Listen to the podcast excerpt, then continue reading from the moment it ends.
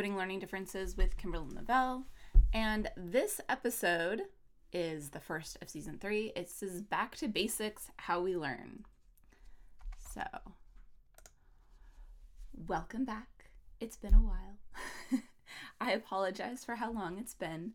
Um, but I have been working on studying and reflecting on some different things. So I'm excited to bring some great content to you.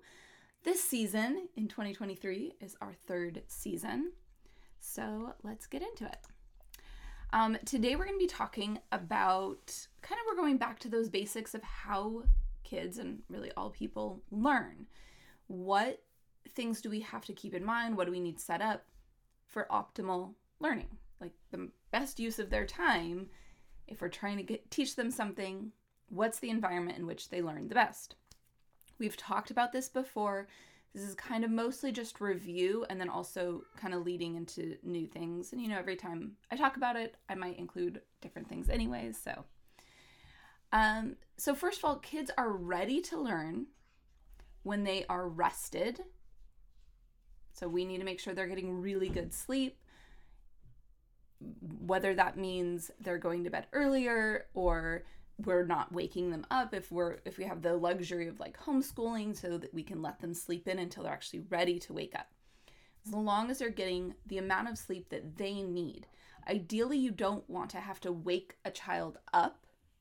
If you're waking them up it means they didn't really get enough sleep and they need more sleep. So if you have to wake them up at a certain time and then that means they are needing earlier bed. You know, like if you need to get them to school, wake them, make start working on getting them to bed earlier and earlier until they are naturally waking themselves up at the time that it's time to go. Now, there is a difference of like you are waking them up versus you are coaxing them out of bed. They're laying there, they're awake, they've gotten enough sleep, but they don't really want to get up. And that can be a little bit different. And this is going to change as kids go through different periods of um, growth you're going to see that there are times where kids need more sleep or less sleep. Um, a lot of people, I think, assume that as you get older, you need less and less, but there's a period of time where teenagers need a lot of sleep. Um, fortunately, some places, such as in California, don't allow high school to start until I think 9 o'clock a.m. So they're allowing for those teenagers who need that adjusted sleep schedule to sleep in a little bit later. Now, I'm sure teenagers would still rather, you know, not start until noon, but it's at least an attempt to kind of move in that direction. Kids need to be fed, obviously, well nourished, not just food, but nutrition, right? So be be thinking about that. I'm not a nutrition expert. Um and so I'll leave that to you to figure out what that means for your family and your child because that does vary for everyone. But I think most of us can agree that a breakfast of donuts um, is not nutritious and it's not giving your child the fuel the the right kind of fuel to be successful in their school day whether they're at school or at home um, not that you can't ever do donuts but keep that in mind you gotta send the right fuel to the to the brain so that it can learn in the way that it, it needs. And then emotionally regulated. This is really a complex, big issue. It's not one that I pretend to be an expert in. Um, I've certainly researched it a lot, as I love to do with everything that is of interest to me. But find what works for you and your family. And if you want some resources, um, there's there's definitely some some great stuff out there, such as Dr. Dan Siegel, um, Hunter Clark Fields, um, Dr. Ross Greene, and uh, Dr. Laura Markham. Like there's a there's a lot of really great experts out there that talk about kind of ways to help yourself regulate so that you can help your child regulate and kind of work on those skills. Because if they're not feeling emotionally regulated, they're not ready to learn. If a child is really angry at any point in their day, they're not in a place where you can teach them something if they're really sad, if they're too oh like excited, like think about a kid that just came in from a birthday party or something, you're like you're not going to sit down and make them do a math worksheet. They're too like ah, right? Like it doesn't have to be negative emotions, but it's just like it's not it's not like balanced. And it's okay to have highs and lows with our emotions. We just need to be able to also regulate them. And then we need to be in a more balanced place to actually be ready to learn. Okay, so we've talked about this pyramid before. If you haven't seen it before, this pyramid is showing and if you if you are listening to the podcast auditorily, I'll I'll explain this. There's a pyramid that is showing the rate of retention of information based on the type of information that is given. So, when a child is presented with a lecture, like just pure auditory information, they're sitting there, there's no active participation, they're just listening. And it's not just a child, adults are the same way. Most of us who are listening to a lecture will only retain 5% of what we've heard. If we read something for ourselves, so a little bit of visual input, um, although it's a little different than visual, but if you've read it, you would retain approximately 10% of what you heard. Now, obviously, these percentages vary by person, but this is kind of the average um, and rounded a bit. Audiovisual is 20%. So, uh, the combination of auditory and visual information is 20%.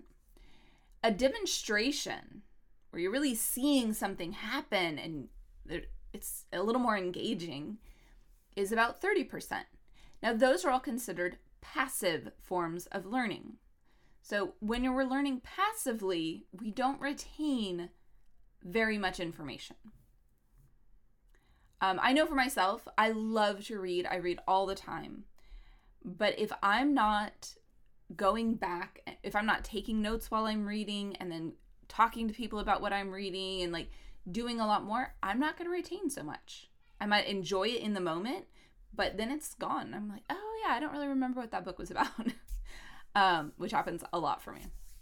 So then we get into participatory, and you're going to see that par- participatory types of learning are significantly more impactful in terms of how much we are able to retain people retain about 50% of a discussion type of learning activity. So if there's a discussion around what it is ha- what you're learning, you're at 50%.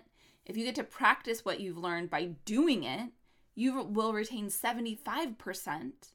And if you get to teach others what you're learning, you retain 90%. Now, again, these vary by person, they vary by individual activity. I've certainly seen people try to like force the teaching or the practice by doing onto people in a way that it didn't really work out. Like I remember being part of that myself and feeling like I didn't really learn anything. I just felt like I was put on the spot. So there is a difference there. Um, but overall, we're kind of keeping things in mind. And what we're going to notice is that those who are teaching others are retaining the information the best. So anytime you can get your child to explain to you something that they've learned, they're going to retain what they learned much, much better. So, as a recap, learning is retained when it is multimodal. So, if you noticed, the more modalities that got added in, the more we retained. So, multimodal learning leads to better retention. When things are discovery based, such as with um, anything hands on and or figuring things out, you can retain it much better. It needs to be active. And when you share it with others, you're teaching others about what you learn in a genuine way, you retain a lot more. So, if you can put into practice something to really help your child with retaining what they've learned each day, a, a, simple practice is every day around the dinner table, everyone shares a little bit about what they've learned that day. And you might even go further and make it specific to a topic that they're struggling with, or have them go through what did you learn about in reading? What did you, and it's going to be hard. I didn't learn anything. I remember as a kid, like my dad would always ask, uh, um, what did you learn today? Oh, nothing. And I didn't, I just didn't know how else to answer the question because I didn't remember learning anything. I think as we get older, we start to notice that we've actually learned something and as kids, we don't really notice that we've learned anything. It's just part of living because we're always learning. And there's so many things that we're learning that it's hard to distill it down. So it it be everybody's situation is going to be different, but it becomes a, a practice of really figuring out sometimes it's what did you do during math time today? Oh, t- can you tell me more? Can you tell me more? Can you tell me more? Until they've really explained to you what they learned. And they don't know that they're telling you what they learned, but you're digging in a little bit more, a little bit more. Um, and you can also just go with with like what did you do at recess today right? And have that that dialogue. Oh what, what happened after recess? So that they have that reference and you know they're just telling you about their day. But when they're telling you about their day they're actually helping to remember and retain that information better. And, and the good and the bad and the whole day like all the things not just not just the academic stuff it's all good okay so learning happens not just at school between the hours of 8 and 3 or whatever your school hours are. Learning happens all day, every day, everywhere. So keep that in mind. Um, I know homeschoolers tend to really know this and embrace it, especially if they've been doing it a while.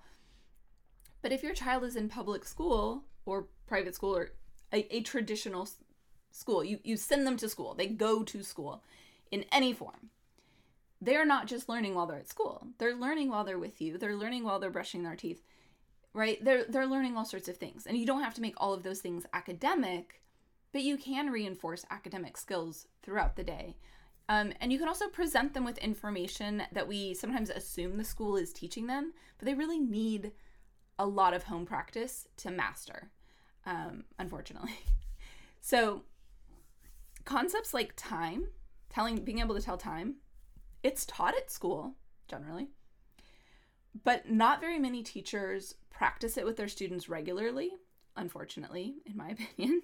Um, so it's something that kids often they don't know how to read an analog clock. If it's not digital, they don't know what time it is. So buy them an analog wristwatch and then and just having it on them without making it like, "Oh, tell me what time it is. Tell me what time it is." It doesn't have to be a pop quiz all the time. Just having it on them and talking about how it works, making sure they know how it works and what it's showing, just that will give them constant practice anytime they're feeling a little bit bored, they're looking at their wristwatch, right? It's it's just another thing that they've got to think about and to pay attention to and to start playing with. Um, and I don't really think that there's an age where it's too young to start exploring that. Um, I wasn't intending to, but my three year old now has a watch. Um, because, anyways, but, and so it, she's beginning to explore it. So, the other big one, uh, money. We gotta, we gotta reinforce counting coins. So such a great tool for understanding fractions and decimals and percents and ratios. But we don't, most kids, they're taught money, right? Coins, co- these are the values, this is how you count it, practice. It's one chapter in second grade, and then it's never touched again. Unless you're reinforcing it at home. So it goes away because they're not pro- they're not retaining it, right? They've done an activity, they learned it a little bit kind of, but it doesn't have any real value for them, so they forget. The things that you are doing with your children on a daily basis and that you are prioritizing are the things that are going to be retained. So give your kids coins to count. Um, make games out of it. You can um, have. I I do a thing where I give my four year old four pennies a day and then we talk about exchange rates and how to exchange them at some point. And at five years old, it'll be five pennies a day. Well, do you want five pennies a day or do you want a nickel a day? So we have these conversations already because I just know how important it is. And it and at this age, it also allows just practicing straight counting, right? One, two, three. How many do you have? Um, and then we have a hundreds board. So we also show like within that you can kind of see a 10 frame or you can see the fives like it and it's divided also into quarters so it's actually a really nice layout that we play with the pennies on there um it's from treasures from jennifer if you're interested in in that board it's a beautiful wooden board. Um, but the point is, a little bit practice every day, every day, everywhere. All these skills, we need that. Um, and things like time and money have to get reinforced at home because they won't be. Um, another thing that really gets reinforced well at home is a love of reading. If your children see you read, if you take joy in reading to them, they're going to feel that love of reading and gain more interest in reading. If the only activity your family does as a family is watch TV, they'll enjoy that family time. Family time is great. There's great conversations that can be had from TV, but they're not going to internalize that reading is a value. So do with that what you will.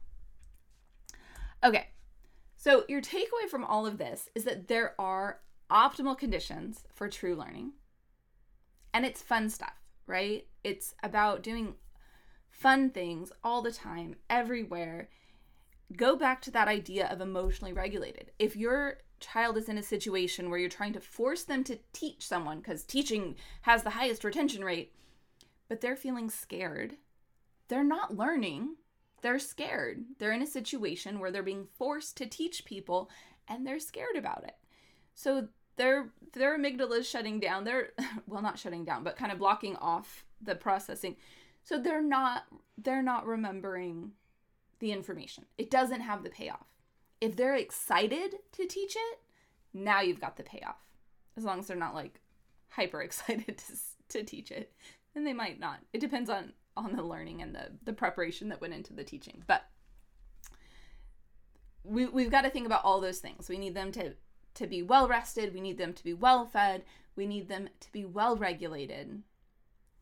We need them to be engaged and interested and have conversations. I mean, really, if you think about it in what we've just been talking about, learning is relational. So your relationship with your child impacts their learning. If you are working with them on something and having an enjoyable conversation about it, they are learning so much. If they're feeling stressed to perform for you and to finish their homework, they're not learning so much. They're just completing an activity.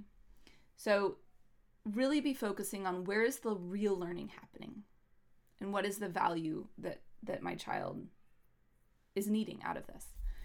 Um, so think about all of that. um, and this, well, I can show it. um, this year, I'm going to be going into a lot of different things. Um, in there'll be various interviews. Next week, we're going to have an interview with Dr. Vicki Waller. Um, if you remember her from season two, she has a book called Yes, Your Child Can. This season, she's coming back to do a workshop with us and tell us about different ideas for learning activities around the home. Again, ways to engage with your child and make learning fun and these projects and and she's got a free um, gift for you guys. So that's coming up. After that, I'm going to be getting into tips for IEPs, advocacy type of stuff, like what do you need to know about an IEP? What do you need to to do to be prepared for it, to have it be, go well and be successful, and all of these things. Um, later in the year, I'm going to be getting into information about dyscalculia. I think that this is an area that a lot of intent of inf- of attention has gone into dyslexia, and we spent a lot of time last year talking about dyslexia and going through dyslexia and um, interventions for dyslexia and going into all of that. And I'm glad we did. Um, so important, and I want to just continue that, but now focus a little more on dyscalculia. I'm going to be learning a lot myself because this is one of those areas I've always felt that I didn't know enough about. Um, so I've been doing a lot of reading and research on it, and I'm excited to share with you what I've learned. Um, and if you have any resources that you'd like to share with me, please email me always. Um, Kimberlyn at decodinglearningdifferences.com, and I will be super excited to see what you send me. So, that's it for this week, and I will see you, hear you, listen to you, um, talk to you, I guess, next week. Bye.